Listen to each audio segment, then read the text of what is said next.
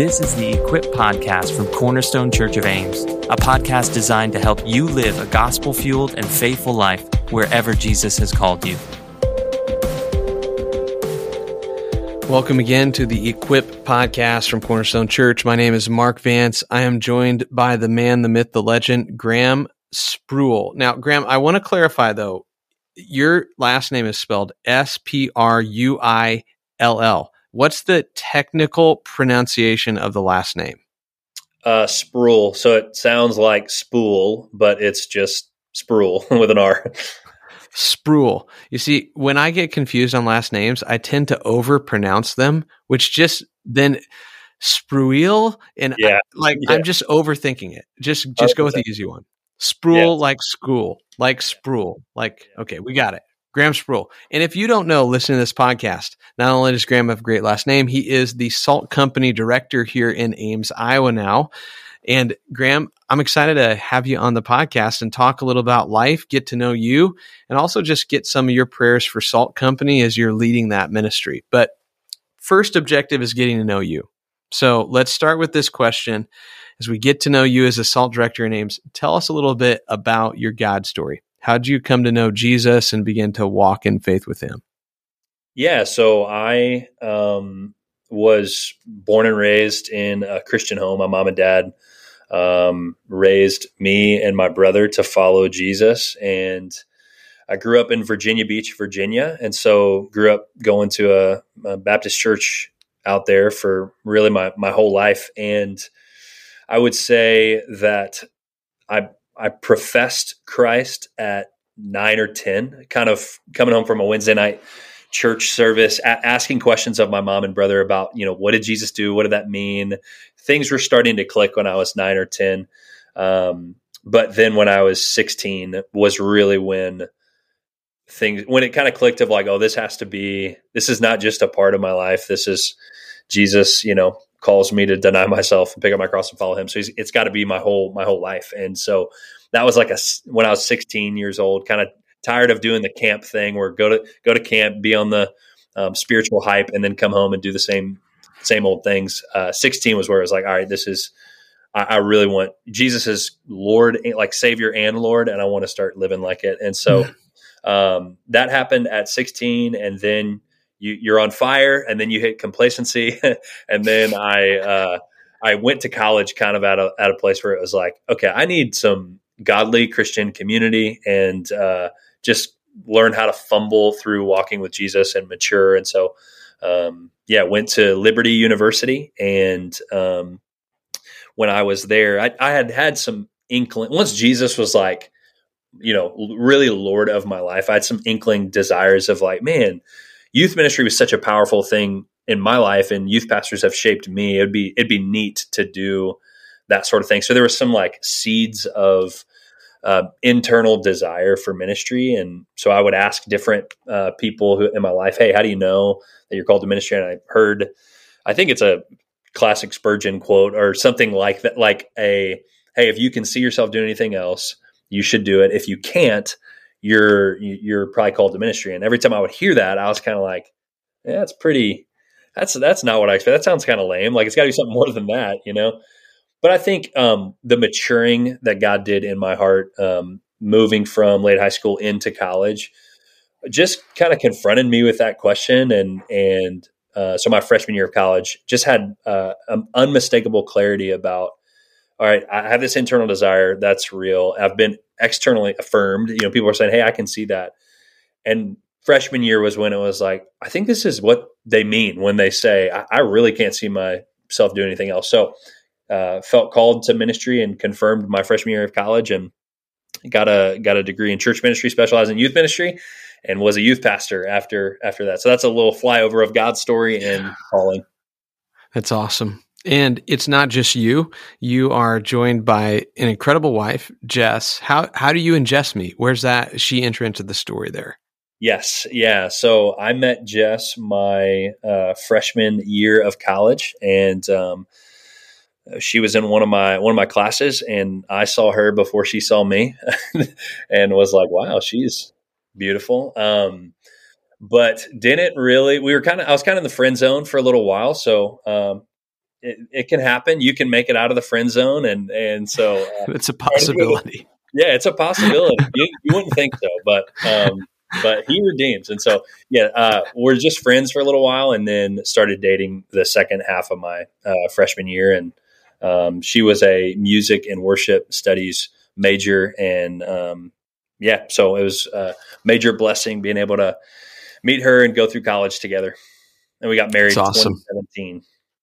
2017. Okay, so we've gotten a little bit of the story of God's story, ministry story, Jess story.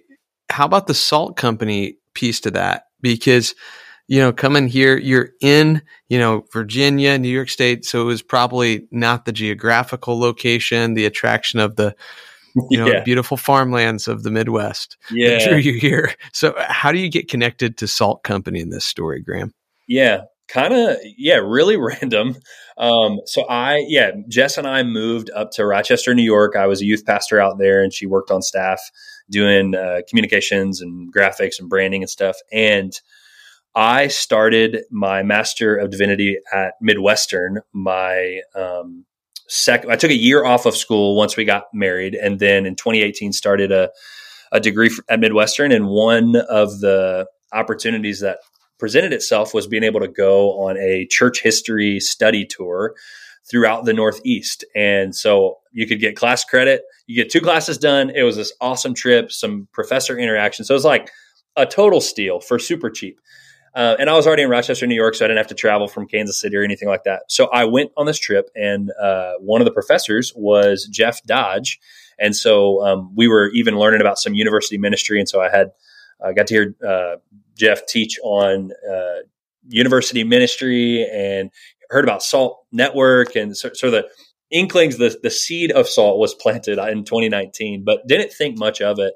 Uh, but in 2020, uh, God was just doing a lot in mine and Jess's heart of just a burden growing for uh, local church ministry inside of a university city. And um, one night we were chatting, and I remember, it was, you know, late 2020. So it was nearly two years or year and a half, two years after uh, connecting with Jeff Dodge.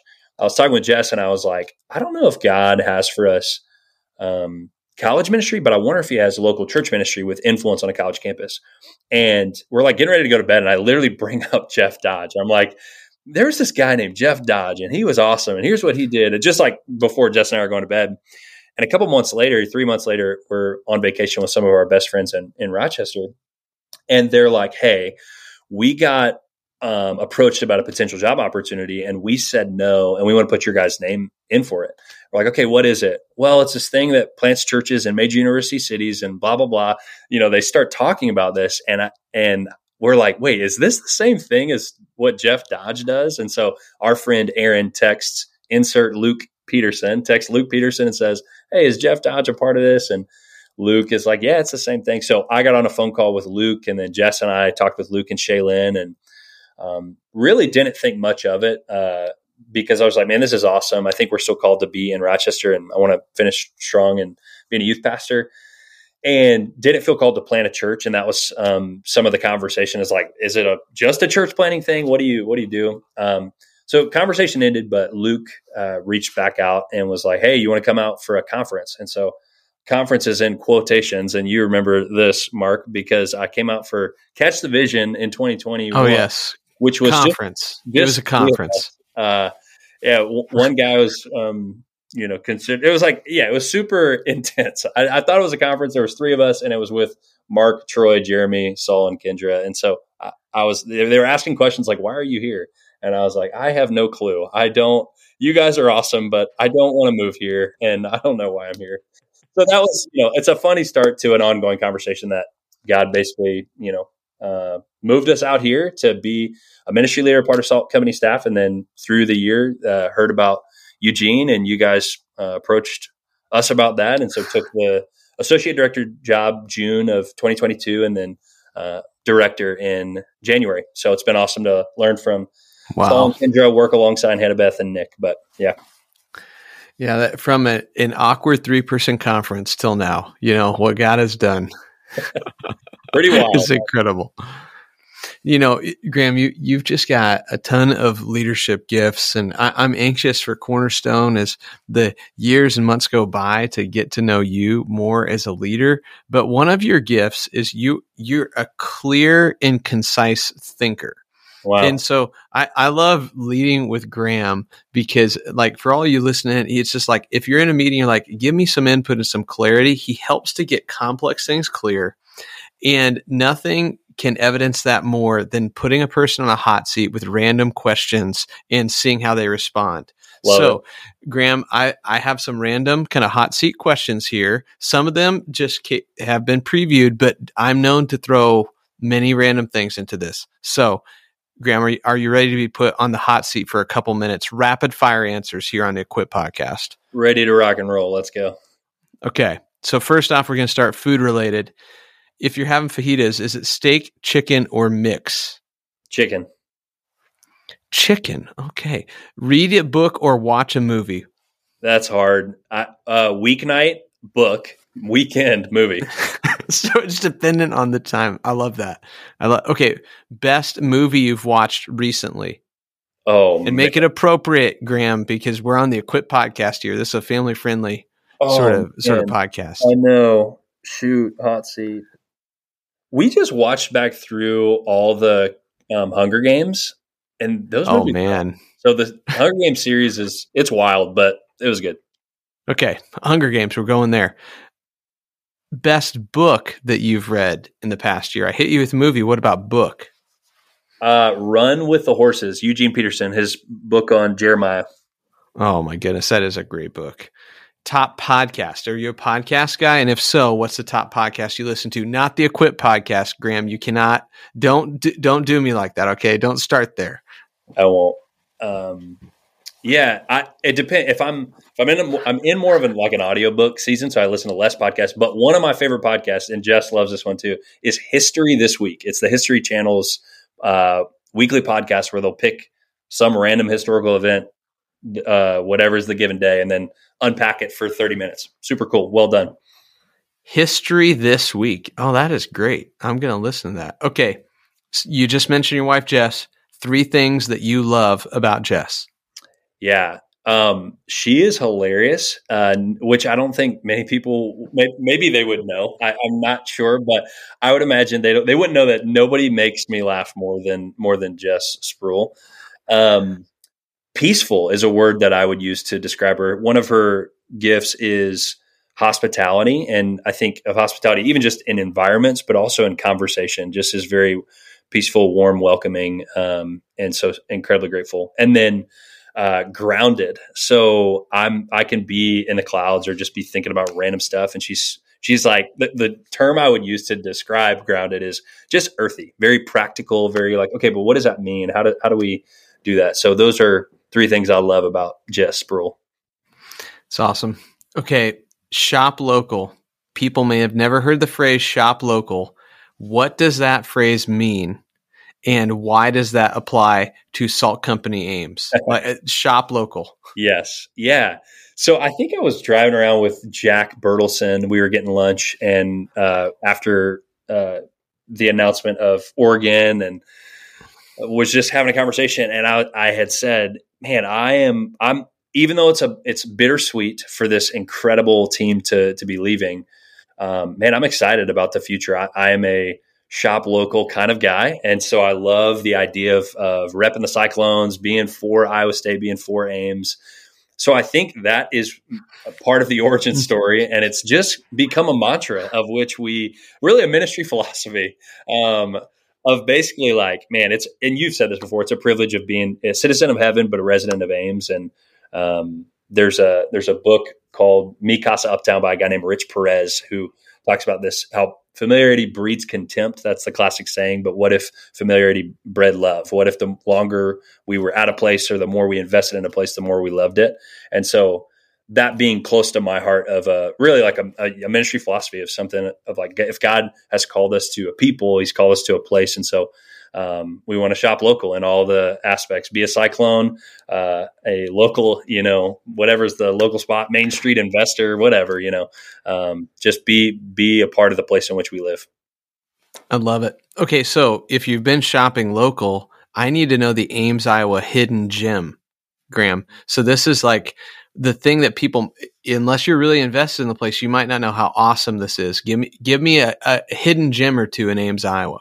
Yeah, the the one that at least comes to mind is the State Forest Nursery, right in South Ames, right across from Bergey's.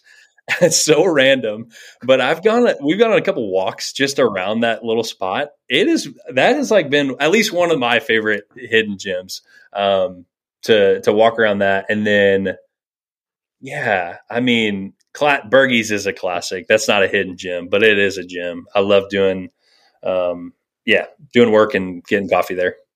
See, I I love Bergey's. So hey, shout out to Bergey's. We love Bergey's at yes. Cornerstone. We serve Bergey's coffee on Sundays. We're we're in with Bergey's.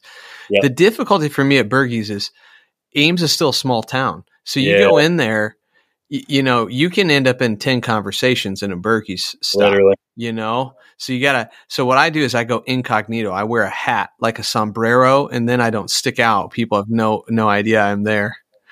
That, that's a joke, people. On the I don't wear a sombrero, but I do wear a hat. He's wearing a sombrero right now, actually. So, yeah, that's exactly how I record all the Equip podcasts podcast. to get in the right mental zone. Okay, L- let's shift off. So, great job, hot seat. Lot, lot of learning there, folks. You should be visiting the uh, what what was it? The, what's the forest? What the South Ames? It's the State Forest Nursery, I think, is what it's called. It's it is right. Wow. if you were to go across the intersection, like go straight where the where the fire department is, I think, and you just yeah like, yeah turn right. I think you can walk there. I don't. Maybe I've been doing you, that. That's like you. You and Josh have been illegally walking. I hope not, but it's cool nonetheless. That's awesome. So, eh, Graham, I think one of your strengths, we talked about clarity and how, how you bring kind of complex pieces, you put pieces together, but you're also just you're a really good team builder. You people love being on a team. They love being around your wisdom. They love being around you as a leader. And so you're looking at kind of Salt Company Ames. and even right now we're recording this. We're we're finishing some of the interview season, looking at what the new student leadership team will be like, the new staff leadership team. So give me a few things that you're excited about for the future of Salt Company and Ames on a staff level, on a student leader level. Kind of take this wherever you want, Graham. Yeah, I I think uh, student. I'll go student leaders first. Um, yeah, seeing our student leaders occupy their their unique spaces on Iowa State's campus uh, by being a faithful presence wherever is their unique space. One of the things that we we talk about, or one of the questions that we ask, is like, what unique slice of salt are you called to be a faithful presence in? And so um, maybe that's for international students. Maybe that is, you know, an IFC family group, or uh, maybe it's a fraternity or sorority. Last night I was able to go to uh, farmhouse. They the farmhouse fraternity does a they have like a religious leaders dinner or something, and so a couple of our student leaders um, invited me and Garrett Belzer to to get to have dinner there and and kind of share a little bit of what we what we do, which was just awesome. Like it was just cool. They they showed us around the house, and it was just cool to to see them um, in their world, occupying their space, and um, even seeing some of the generational influence of one of our staff members, Rainer Irani. He was uh, a part of Farmhouse, and seeing some of the impact he still has, and uh, Kristen Sharp was a, was in a sorority, so some of their passion going towards that slice of salt um, is is really really cool and encouraging. So yeah, occupying their their spaces by being a faithful presence, and then staff. I, I, we talked about shop local a little earlier, but I I think in this team we see yeah we see a team that that buys into this shop local vision.